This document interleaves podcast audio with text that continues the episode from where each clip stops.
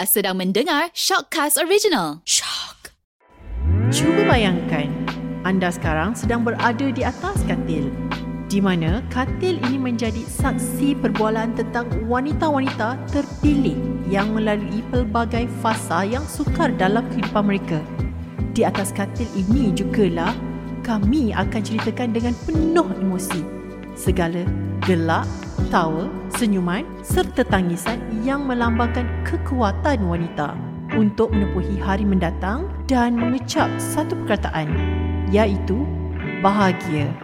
Segalanya hanya di podcast Sembang Atas Katil. Assalamualaikum. Bersama dengan saya Suzana di podcast Sembang Atas Katil. Ya, hai. episod kali ini merupakan episod yang terakhir untuk podcast Sembang Atas Katil dan macam-macam cerita wanita yang saya luahkan Ha, jadi anda sebagai wanita harus bangga kan bila kita ni ada rumah tangga yang uh, terjaga dengan baik, ada kerjaya yang bagus, bebas bersuara, bebas untuk megang macam-macam jawatan yang tradisinya sebenarnya kadang-kadang jawatan tu disandang oleh lelaki.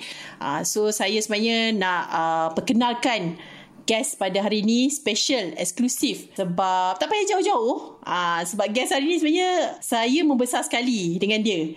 Cuma saya mungkin belum lagi ada ada apa pengalaman nak borak-borak atas katil, baring-baring lepak-lepak. Ha, hari ni macam sembatan katil macam biasalah. Kita di atas katil yang empuk ni kan. Ha, bersama dengan saya Superwoman Salina Sukaimi. Ya, ni kakak saya sebenarnya. Alhamdulillah. Assalamualaikum semua. Okay, aku dah kenal kau. Tapi sebabkan kau eksklusif hari ni, aku nak kau kenalkan dekat pendengar Sembatan Katil. Sila perkenalkan diri, latar belakang dan segala apa yang perlu orang tahu pasal kau. Okay, uh, nama saya Salina. Uh, Salina Sukaimi. Uh, kalau nickname, orang biasa kenal dalam industri, orang panggil saya Ana. Untuk perkenalkan diri, saya seorang penerbit rancangan TV. Saya juga uh, pengarah rancangan TV. Saya juga penulis kreatif untuk rancangan TV. Uh, saya juga buat kerja-kerja PR, kerja-kerja kemanusiaan. Di sebalik semua yang saya sebut tadi tu, saya juga seorang isteri. Saya ada empat orang anak. So basically saya juga seorang anak kepada uh, masih lagi ada ayah, ibu, mertua, ayah, semua keluarga. Uh, kakak sulung kepada uh, lima orang adik-beradik. Okay, aku aku sebenarnya ambil kesempatan nak closing episod 8 Sembatan Katil ni dengan kau tau. So aku bagi tahu dekat producer yang sebenarnya topik hari ni sebenarnya memang agak eksklusif sebab aku rasa kau pun tak pernah cerita Kita pun tak pernah borak kot. So aku nak tanya Apa sebenarnya kehidupan yang kau idamkan? Adakah kau puas hati tak Dengan apa yang kau ada sekarang ni? Adakah yang kehidupan sekarang ni Yang inilah yang kau idamkan sebenarnya? Dan macam mana sebenarnya kau ada Dekat tahap sekarang ni? Okay Kau tahu tak Nana? Sebelum Apa dia Sebelum kita buat perbualan ni Aku ada conversation dengan Abang Yi Dengan suami aku lah kehidupan yang diidamkan. So basically Nana, kehidupan yang diidamkan tu dulu masa zaman budak-budak dulu, memang dari kecil aku memang pernah doa aku nak jadi doktor sebab aku suka baca buku abah dulu. Aku suka aku suka baca buku, so aku baca buku medical abah, aku baca pasal ilmu pasal macam mana nak ubat orang lah semua dan sebagainya lah. So dari situ aku memang dah tahu dah aku sebenarnya cita-cita aku nak nak berkhidmat kepada masyarakat. Memang aku dah tahu dah aku aku nak berkhidmat kat masyarakat dan aku pun macam seronok buat benda-benda yang melibatkan orang ramai. Uh, maknanya macam bila tengok orang lain macam dapat satu benda ilmu baru atau dapat satu perkara baru aku rasa macam ui bestnya sebab aku berjaya jadi medium untuk sampaikan benda tu. Bila masuk alam pekerjaan pula bila aku mula-mula first assignment aku jadi wartawan Uh, so aku banyak uh, involve dengan orang ramai. Sebab aku kena buat laporan tau dulu. Setiap hari aku kena buat laporan. Aku kena jumpa orang. Daripada orang kampung uh, daripada orang paling atas sekali uh, orang uh, menteri orang macam-macam orang aku jumpa sebab aku dulu wartawan so bila aku jumpa semua orang tu aku macam makin seronok. Bila aku buat laporan aku jumpa orang-orang susah orang senang orang cacat orang miskin orang kaya. So macam-macam orang. So benda tu aku dah tahu dah oh benda ni aku minat. Jadi perjalanan hidup tu bila kata apa yang aku idamkan tu sebenarnya tak pernah berubah. So sampailah satu peringkat bila keadaan dah orang kata sekarang umur kita pun dah masuk apa 40-an kan. So kalau kata tanya balik tentang idam apa yang kita idamkan sebenarnya tak apa yang aku nampak apa yang aku idamkan adalah kehidupan sederhana yang sihat. Doa pada Allah setiap hari macam ya Allah itu aku, aku nak kesihatan yang baik dan umur yang panjang dan kehidupan keluarga yang sederhana, yang bahagia dan kehidupan yang boleh sentiasa uh, menjadi contoh dan apa yang aku idamkan adalah satu masa nanti kalau aku boleh bagi inspirasi dan motivasi pada orang lain. Maksudnya hidup aku ni dia bukan sekadar untuk diri aku, untuk keluarga aku, untuk kawan-kawan aku, untuk keluarga lah. Ilmu yang aku ada, pengalaman yang aku ada, orang lain pun tahu benda tu. Orang kat kampung yang tak tahu pun cerita ni tu dia dapat tahu. Dakwah ni dia tak tahu, ilmu ni dia tak tahu. So apa yang aku idamkan macam kisah-kisah ni lah. Kisah-kisah wanita-wanita yang hebat masa zaman Nabi dulu lah. Aku jadi macam tu. Aku nak jadi nama aku tu dia ada membawa erti. Ha, maknanya berakhir dengan macam itulah itulah kehidupan yang diidamkan bersederhana tapi juga mampu menyumbang dan mampu bagi inspirasi dan motivasi pada orang lain. Okey, Alhamdulillah. Aku tahu. Aku sebab aku memang kenal kau Mungkin kita nampak sama tapi mungkin kita berbeza. Tapi sebab aku tahu kau macam mana sebab kau kakak aku, uh, kau alung aku. So aku rasa kadang-kadang aku ada fikir yang aku pun tak mampu jadi macam kau. Cuma aku nak tanya sekarang ah sebab yelah dalam pada kau lalu e ups and down kan. Tak tahu apa benda kau buat. Aku pun kadang pening kepala bila aku dengar kau tak ada kat rumah, kau station, aku dengar kau aku tak tahu memang aku pening. Aku dengar kalau kau mak cakap oh pergi sana, pergi sini aku pening. Ha kau bawa balik sini, kau bawa balik sini pukul berapa kau tak ada kat rumah. Kau outstation sampai berbulan. Betul tak? Kau outstation berbulan. Aku ingat anak kau sebagai anak aku.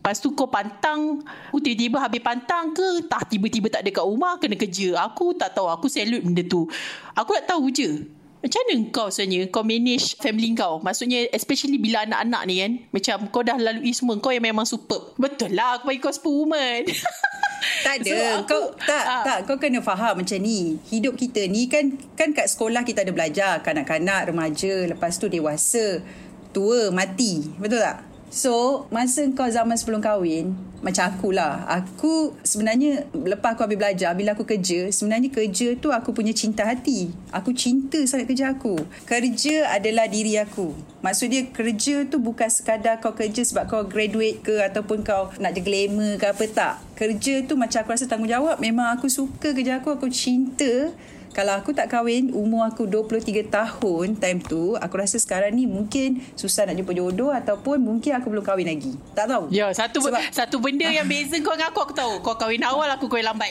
ah, ah. tu aku tahu dan dan Betul. sebenarnya yeah. masing-masing orang dia ada dia punya target macam aku masa aku kahwin target aku bukan pasal aku orang kata macam cinta couple sayang love apa benda tu sangat.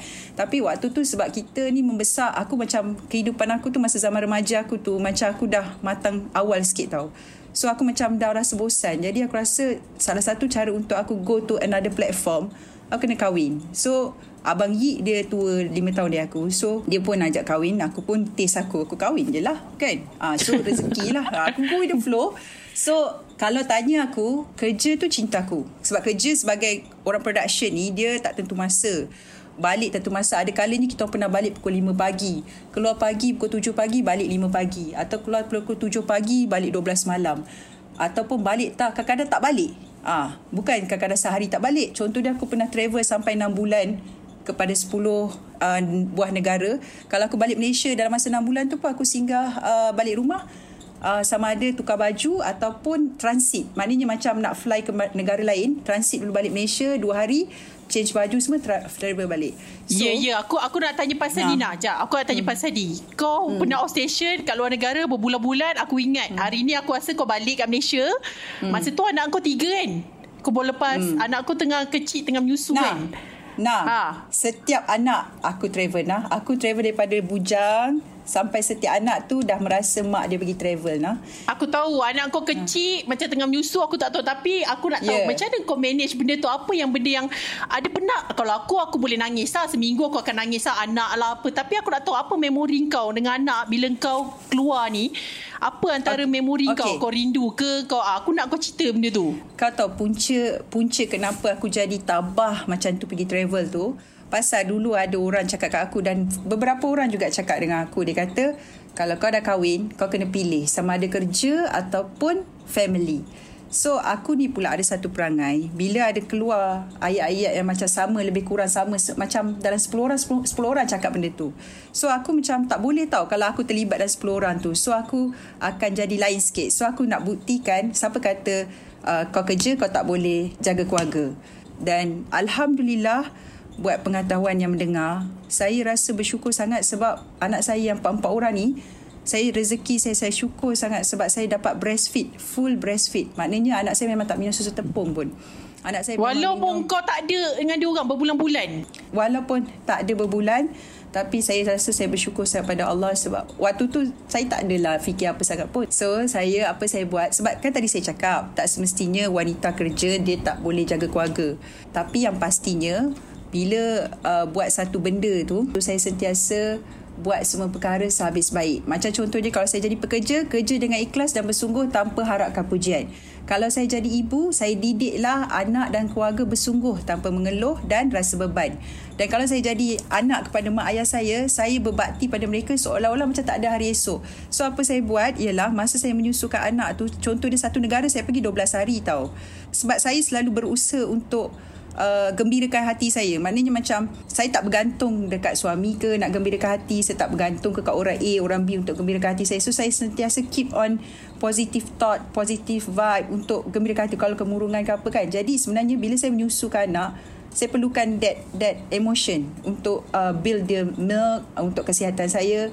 So masa travel tu memang susah lah. Memang susah. Sebab dengan breast kita bengkak, berurat-urat. Lepas tu bila kita shooting, kita bukan shooting duduk hotel satu hotel tau kita shooting pergi kawasan gunung tasik hutan jadi bila nak masuk hutan tu bila time bengkak tu nak pump kena survive lah dalam van uh, saya duduk belakang sekali saya pump lah sambil bersembang sampai ada kalanya orang macam pernah lah beberapa artis ke tegur kan macam weh kau buat apa tu uh, saya tengah pump ni kak uh, jadi uh, ui tu kau pam tengah shoot tengah tak nak pergi shooting tu betul kau pam kau ah, sibuk ah, pam ah, pergi yeah, shooting yeah. kau sibuk pergi nak okay. pam Ya, ya. Saya saya sibuk pam. Dan tak tipulah ada kalanya memang susu saya kering. Tapi bila susu kering, saya pun still berusaha. Saya macam satu, saya macam nangis. Saya akan doa pada Allah. Saya cakap, Ya Tuhan ku tolonglah. Saya nak susu untuk anak saya. Ya Allah, Tuhan ku tolonglah. Saya nak susu untuk anak ini. Makanan sebab saya tahu ini tanggungjawab saya. Saya tak nak disoal nanti. Uh, tu minta satu doa. Lepas tu saya usaha juga dalam masa sama. Saya makanlah makanan khasiat macam buah-buahan ke. Makanan yang yang sepatutnya macam lobak putih. Semua itulah saya cuba. Cuba. Tapi tak sangka bila kita berusaha kepada sesuatu benda. tu benda tu datang kat kita kan sepanjang perjalanan tu ah alhamdulillah pam lepas tu bawa balik. Tahu tak ice box cool box tu yang besar tu saya bawa balik dua. Tapi sepanjang syuting tu orang terpaksa redor uh, saya punya kru-kru saya punya team sebab redor sebab bila pergi kedai kan bila pergi kedai makan orang semua nak makan. Saya tak masuk kedai makan kan. Nombor saya saya tanya excuse me uh, boleh tak saya pinjam awak punya fridge atau peti air sebab saya nak letak susu anak saya? Orang macam kau nak letak susu kat kedai orang? Ah betul saya letak. Lepas kita makan-makan.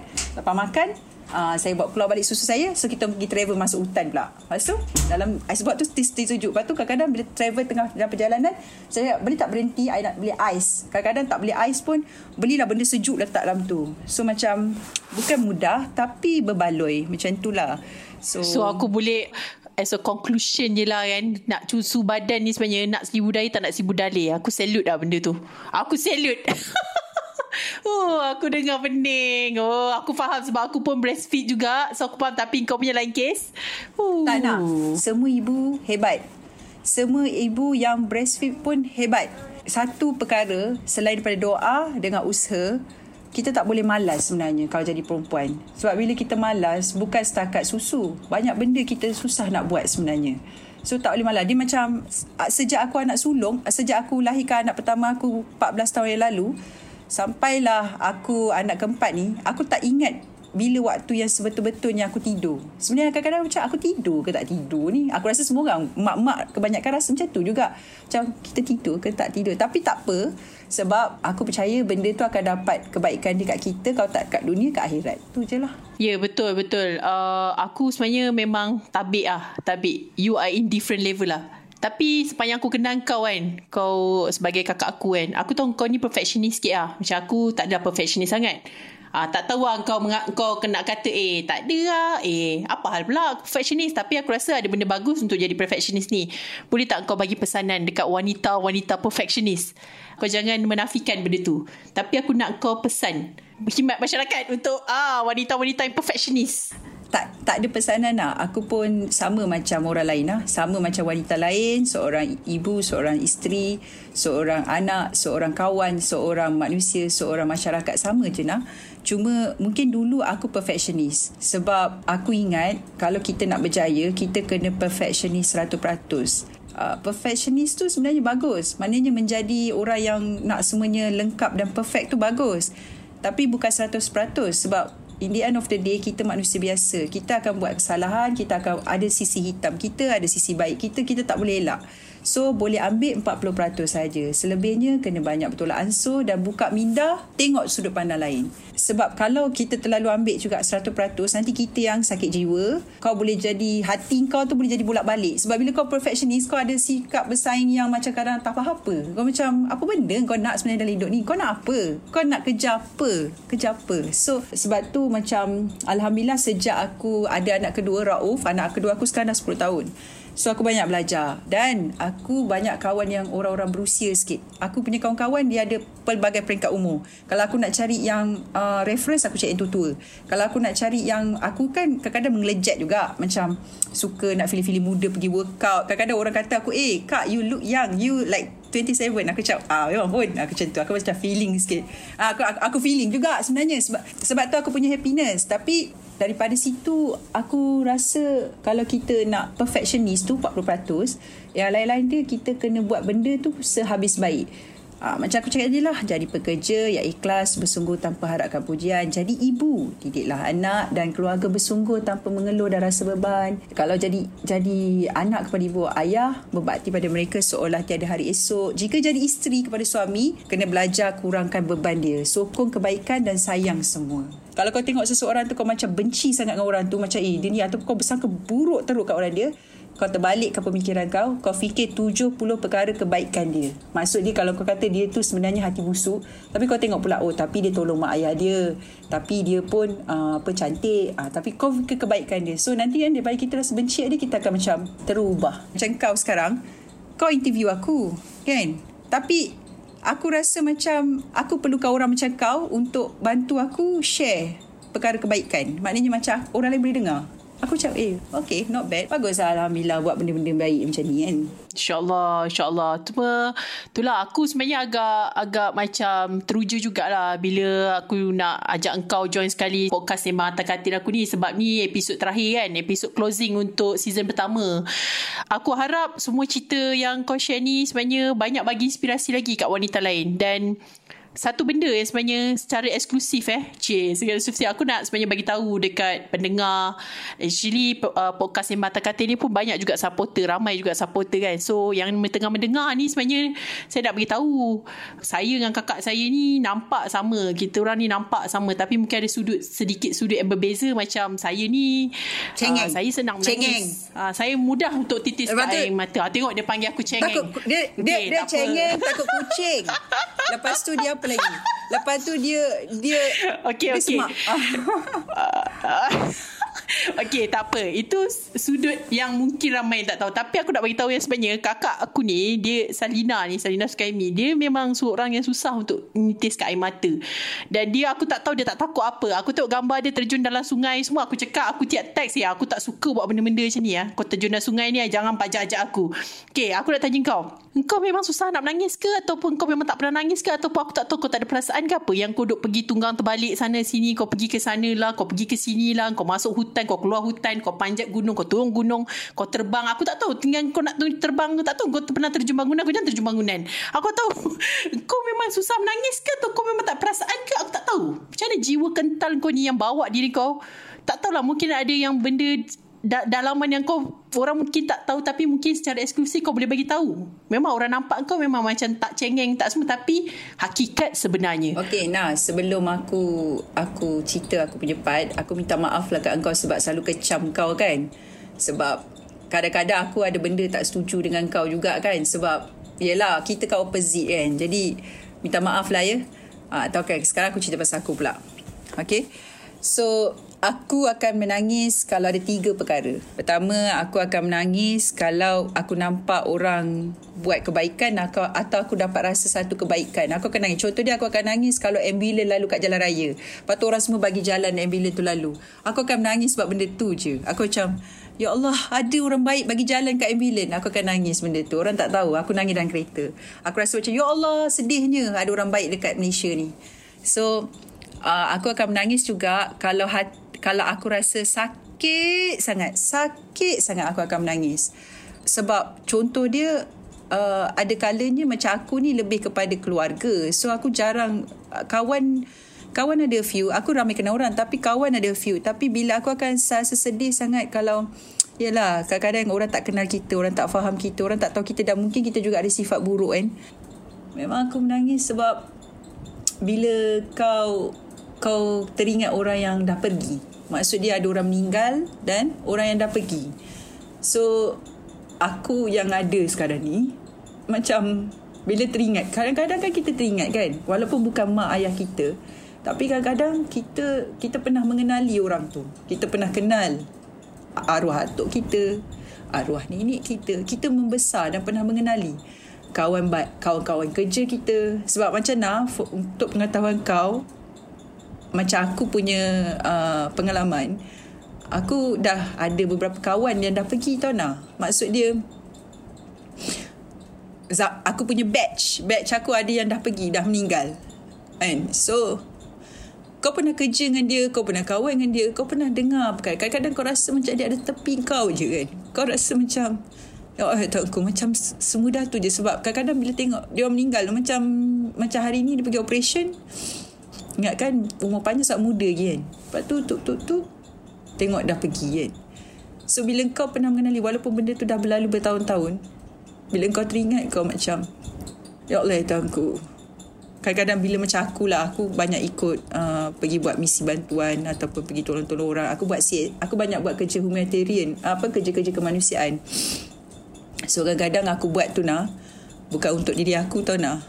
Aku banyak join misi kemanusiaan sebab aku tak adalah kaya macam jutawan. Maknanya macam kau banyak duit yang macam kau boleh belanja spend semua duit. Tapi aku rasa ada satu benda aku mampu buat sebab aku rasa tu kelebihan aku.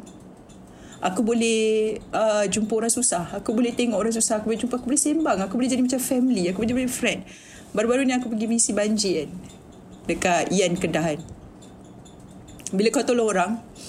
Kau ingat kau tolong orang. Tapi hakikat dia Orang tu Yang doa Ya aku selalu minta dia Doakan aku untuk Aku punya Doakan untuk aku juga. Sebenarnya kau minta doa Daripada orang susah. Sebab orang susah punya doa tu uh, Aku pernah dengar Dia punya doa tu lebih Mujarab. Sebab dia di orang yang diduga Orang yang didoa. Jadi Bila setiap kali dia doa Aku dah latih macam Ya aku Kalau Lah kebaikan aku ni ada lebih kan bagilah dekat orang-orang yang aku sayang. Macam yang dah pergi meninggal kan. Contoh dia macam siapa?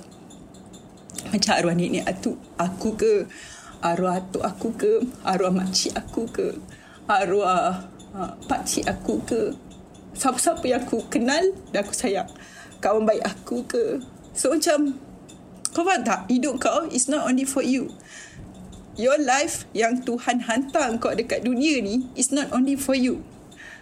Tuhan hantar kau kat dunia ni It's only for it's for you, for your family. Kan dulu masa kita sekolah kita ada belajar ah, jadilah orang yang berguna kepada diri sendiri, pada agama, masyarakat dan negara. So benda tu sebenarnya betul. So kalau orang rasa diri dia macam diri dia je, sebab tu dia rasa macam apa dia buat tu macam limitation. Dia macam limit. Macam uh, kenapa dia boleh pergi jauh? Kenapa aku kat sini je eh? Sebab dia kena nampak big picture. Kalau kau tak pernah tengok aku nangis, tapi inilah aku akan menangis sebab benda-benda ni. Ha. Hmm. Aku rasa satu benda maybe sebab yelah macam aku cakap uh, kau masa zaman kau kecil-kecil dulu kau cara kau dibesarkan sebenarnya aku rasa totally different dengan adik-adik lain even adik-adik kau even aku sekali. Aku rasa itulah bila aku teringat balik zaman-zaman kecil kau kau kau memang jiwa tabah sebenarnya. Kau memang jiwa tabah sebab yelah Abah Abah memang garang Kau, kau Cerita cakap pasal dia tu kan abah betul. kan, ha. So bila kau dah ada belajar belajar jauh sikit kan kau dah belajar agama lebih sikit kau tahu sebenarnya setiap hidup kau ni sebenarnya kau tak payah fikir-fikir teruk-teruk sangat sebab sebenarnya memang dah ditentukan bukan kebetulan bukan sengaja tapi memang Allah dah susun satu-satu. So betul aku membesar membesar bukan cara mudah macam kebanyakan orang yang anak perempuan. Selalu anak perempuan dia akan manja dengan ayah kan. Aku membesar macam anak lelaki. Aku membesar dengan ayah yang sangat garang, ayah yang sangat tegas, ayah yang takkan semudahnya cakap okey. Ibarat macam kau tahu makan atas meja kalau kau guna sudu dengan garfu tu berbunyi tup. Ah, bapak aku boleh flip table terpelanting. Semata-mata kan dia bunyi tup. Perlahan tu. So bapak aku akan halau aku keluar daripada rumah kalau aku bangun lambat uh, walaupun hari Sabtu Ahad kalau Sabtu Ahad selalu orang kan boleh leisure-leisure zaman sekolah. Aku tak ayah aku pukul 7 pagi kalau aku tak bangun lagi, tak pergi jogging, dia akan hal, ambil baju aku, dia halau aku keluar rumah. Kadang-kadang aku macam, pasal kau nak halau aku? Pasal aku bangun lambat je. Dia tak boleh. Dia tak boleh aku bangun lambat. Dia kena aku kena bangun pagi, buat aktiviti, lepas tu jangan buang masa. Sebab ayah aku dulu dia bekas tentera, masa zaman dia muda. So, dia buat aku ala tentera. So, hidup aku memang susah. Setakat kena pukul tu is a normal thing. Kena maki lagi lah. Jadi, mental aku kuat. Tapi, rasanya ada hikmah dan rasa bersyukur sebab mak aku opposite. Mak aku totally different dengan bapa aku. Mak aku dia adalah seorang yang sangat penyayang, sangat penyabar, orang happy go lucky. Ketawa-ketawa, kakak-kakak. Dan dia juga suka masak sedap-sedap. So aku rasa kombinasi orang tu membuatkan aku jadi tabah. Dan aku rasa bersyukur sebab mak ayah pun dah tua. Dia orang pun sihat Alhamdulillah. So aku rasa terima kasih. Sebab aku rasa macam aku berangan lagi nak buat buku because of my dad. Macam tu aku macam uh, macam tu aku boleh kongsi sebab ah, ah, sebab Ay, boleh aku so, aku saksi. Tak apa yang kau cerita ni semua aku saksi. Aku saksi cuma mungkin kau anak pertama ah, mungkin yalah ya adik-beradik lain mungkin tak lalui sama apa yang kau lalui mungkin sebab faktor umur orang tua kita yang makin macam lah abah mak makin abah lah especially yang makin lama makin berumur kan tapi tak dinafikan lah sebenarnya eksklusif kat Sembah Takatil sebenarnya kakak aku ni memang dia membesar drama remaja dia zaman sebelum kahwin dia dia tak mudah lah sebenarnya. Aku tak ah aku tak lalui apa dia lalui. Aku special case sebab aku mungkin anak manja sikit. Ah tapi dia memang rare. Dia dengan bapa aku dengan abah kita orang ah dia dia memang apa je cakap. Tak pernah kena belasah zaman kecil semua tapi ya itu yang nak cakap sebenarnya yang kadang-kadang jenis tu yang membawa bila ialah seorang wanita bernama Selina Sukaimi ni menjadi seorang wanita hebat. Ah, boleh diangkat martabat jadi seorang wanita superwoman. Ni orang lain kalau dengar tolong bagi inspirasi eh. Tolong bagi inspirasi tak semestinya kau nak manjakan anak apa semua boleh tapi didik didik kadang-kadang kita tahu niat apa benda didik, kesan. niat tu Ada didik. dua lah orang tapi cakap tapi ah, zaman didik. dulu Ya, nak tak betul. boleh sama dengan zaman sekarang Betul. zaman sekarang ni dia ada Hmm. teknik teknik lain ha kan eh tapi Betul aku nak lah. aku nak cerita juga kat sini masa anak tadi okey macam kau tahu aku terlibat dalam uh, misi ke Gaza kan. Sebenarnya perjalanan aku masa pergi Gaza tu aku sebenarnya tak tahu tau. Sebenarnya aku tak pernah fikir pun pasal Gaza ni. Apa kau tahu tak aku bukan macam ada orang yang macam dia dah lama dah fikir oh, Gaza ni lah benda. Sebenarnya tahu everything. Macam aku kan sebenarnya jujur aku cakap aku tahu Gaza aku tahu apa yang terjadi. Tapi aku tak adalah ambil tahu every story. So masa perjalanan aku pergi Gaza tu aku gelar dia perjalanan syahid. Sebab perjalanan selama 21 jam tu adalah perjalanan yang kita kena lalu kawasan tentera yang tengah berperang. Sebab belum masuk lagi ke Gaza tapi masih Mesir tu sendiri pun berperang. Ada kawasan area dia berperang. So kita lalu situ. Semua tentera ada Ada apa Ada kereta kebal Jalan kecil. Lepas tu Aku seorang perempuan kau tak? So dalam van tu Semua lelaki uh, Ada dua van. So ada lelaki Dalam van aku cakap uh, Kita ni uh, Apa dia Kita ni bersedia ni Anything berlaku Kita dah syahid dah Alhamdulillah. Kau tahu aku pusing Aku cakap Eh Saya tak nak syahid lagi. Waktu tu aku tak kau tahu selfish. Selfish Sebab aku cakap Eh tak nak tak nak Tak nak. Aku ada anak lelaki lah. Aku nak train anak aku dulu. Aku nak jadi Jadikan dia somebody dulu. Waktu dia cakap Aduh kakak ni. Sebab dalam van tu Dia orang diam je. Sebab kita memang dalam Sebenarnya bahaya Sebab banyak perisik semua kan. Sebab kita orang laluan tu Memang tak boleh record Tak boleh apa kan. Jadi dia orang Dia orang apa? Dia orang Diorang cakap aduh dia ni potong. Sebab dia semua berzikir tau Berzikir. Aku macam aduh Aku macam semua orang ni fikir nak mati Pula jalan ni kan. Lepas tu masa sampai kat Gaza Aku tak rasa lagi benda ni tau. Masuk Gaza Ada seorang wanita ni kenal lah. Dia kerja dekat Red Crescent. Nama dia Maji. Kita, Dia tunjuk aku bangunan runtuh Bangunan letup Bangunan runtuh semua kan. Lepas tu aku cakap kat dia um, Maji uh, Apa dia uh, Apa dia How do you know that uh, They want to bomb the building kan? So dia cakap Oh Sebenarnya dia cakap Sebenarnya kita semua pun tak tahu Bila dia nak letup. Dia akan ikut sekati dia Dia nak letup uh, Bangunan ke tempat ke. Dia akan gugurkan je Kadang-kadang guna drone je. Dia lalu Dia orang sebab setiap hari Dia orang akan tinjau Lepas tu letup. Lepas tu aku cakap Oh so maknanya Memang akan letup Tak pun semasal lah. Lepas tu Dia cakap ya. Kau tahu Dari situ baru aku tahu Ya Allah Aku tengah masuk kawasan Yang boleh letup. Tak pasal-pasal Jadi malam-malam kan? Malam-malam bila aku nak tidur bilik aku mengadap mengadap laut. Belakang tu Israel. Dekat je boleh nampak lah. Boleh nampak macam rumah aku kat KCC. Aku boleh nampak KCC. Lepas tu, aku dah bersedia dah. Setiap malam aku tidur, aku cari ini. Kau bayang, aku orang luar, setiap malam fikir benda tu. Kalau dia orang kat sana, sebab itulah dia orang satu rumah tu, kalau keluarga tidurlah satu bilik. Sebab apa? Sebab kalau letup, syahid, satu keluarga gone. Ha, so, Aku dari situ barulah aku macam ya Allah. Tapi ah, okay satu tips bila aku pergi travel buat kerja, aku ada resepi. Kalau orang selalu bawa baju anak lah semua benda kan. Aku memang ada mindset bila aku pergi kerja, aku ada sebab aku kena aku ada doa tawakal. So macam aku serah aku dah buat yang terbaik, aku dah bagi akidah ke anak, dah tahu anak aku tahu pasal agama, anak aku tahu doa, tahu solat. So aku percaya benda tu kena tawakal. So aku lupa aku kena switch off lupa je budak-budak. Sebab kalau aku tak pandai bahagikan aku punya uh, mind, uh, itu yang menyebabkan aku tak fokus. Tak fokus sebab diri sendiri kena fokus dulu. Baru kita boleh buat benda lain. So Alhamdulillah lah. Ha, macam balik rumah macam ni ada anak. Ha, kau kena lah layan anak kau. Ha, ha, ha, ha, macam tu. Ha. Itulah, itulah, itulah aku cakap. Aku belum tentu lah boleh nak pergi mana sampai berbulan-bulan tu. I'm not ready yet for that lah. Aku kagum lah. Memang kagum. Dengan anak empat berbulan-bulan pergi me, me, apa buat uh, misi Oh, tapi itulah banyak benda yang sebenarnya kalau nak kita nak cerita dekat Simbang Takati ni banyak banyak benda ni nak cerita ni. Okeylah. So dah sampai ke penghujung ni sebenarnya nak share last lah apa sebenarnya kebahagiaan untuk Salina Sukaimi. Apa definisi kebahagiaan? Kebahagiaan bila aku sendiri bahagia dan bila keluarga dan orang sekeliling aku termasuk semua orang bahagia. Tu je. Hmm, so persekitaran tu main peranan lah dan diri sendiri kan sebenarnya. Itu definisi kebahagiaan untuk Salina Sukaimia uh, ataupun merangkap kakak aku hari ni. Last episode untuk Sembang Atas Katil sebagai penutup episod 8 sebagai penutup saya ucapkan terima kasih kepada uh, Shockcast sebab uh, peluang ni dan juga terima kasih kat kakak saya. Hari ni share banyak cerita. Uh, insyaallah kita berjumpa lagi di uh, Sembang Atas Katil season kedua kan? Kalau ada lah insyaallah. Okay.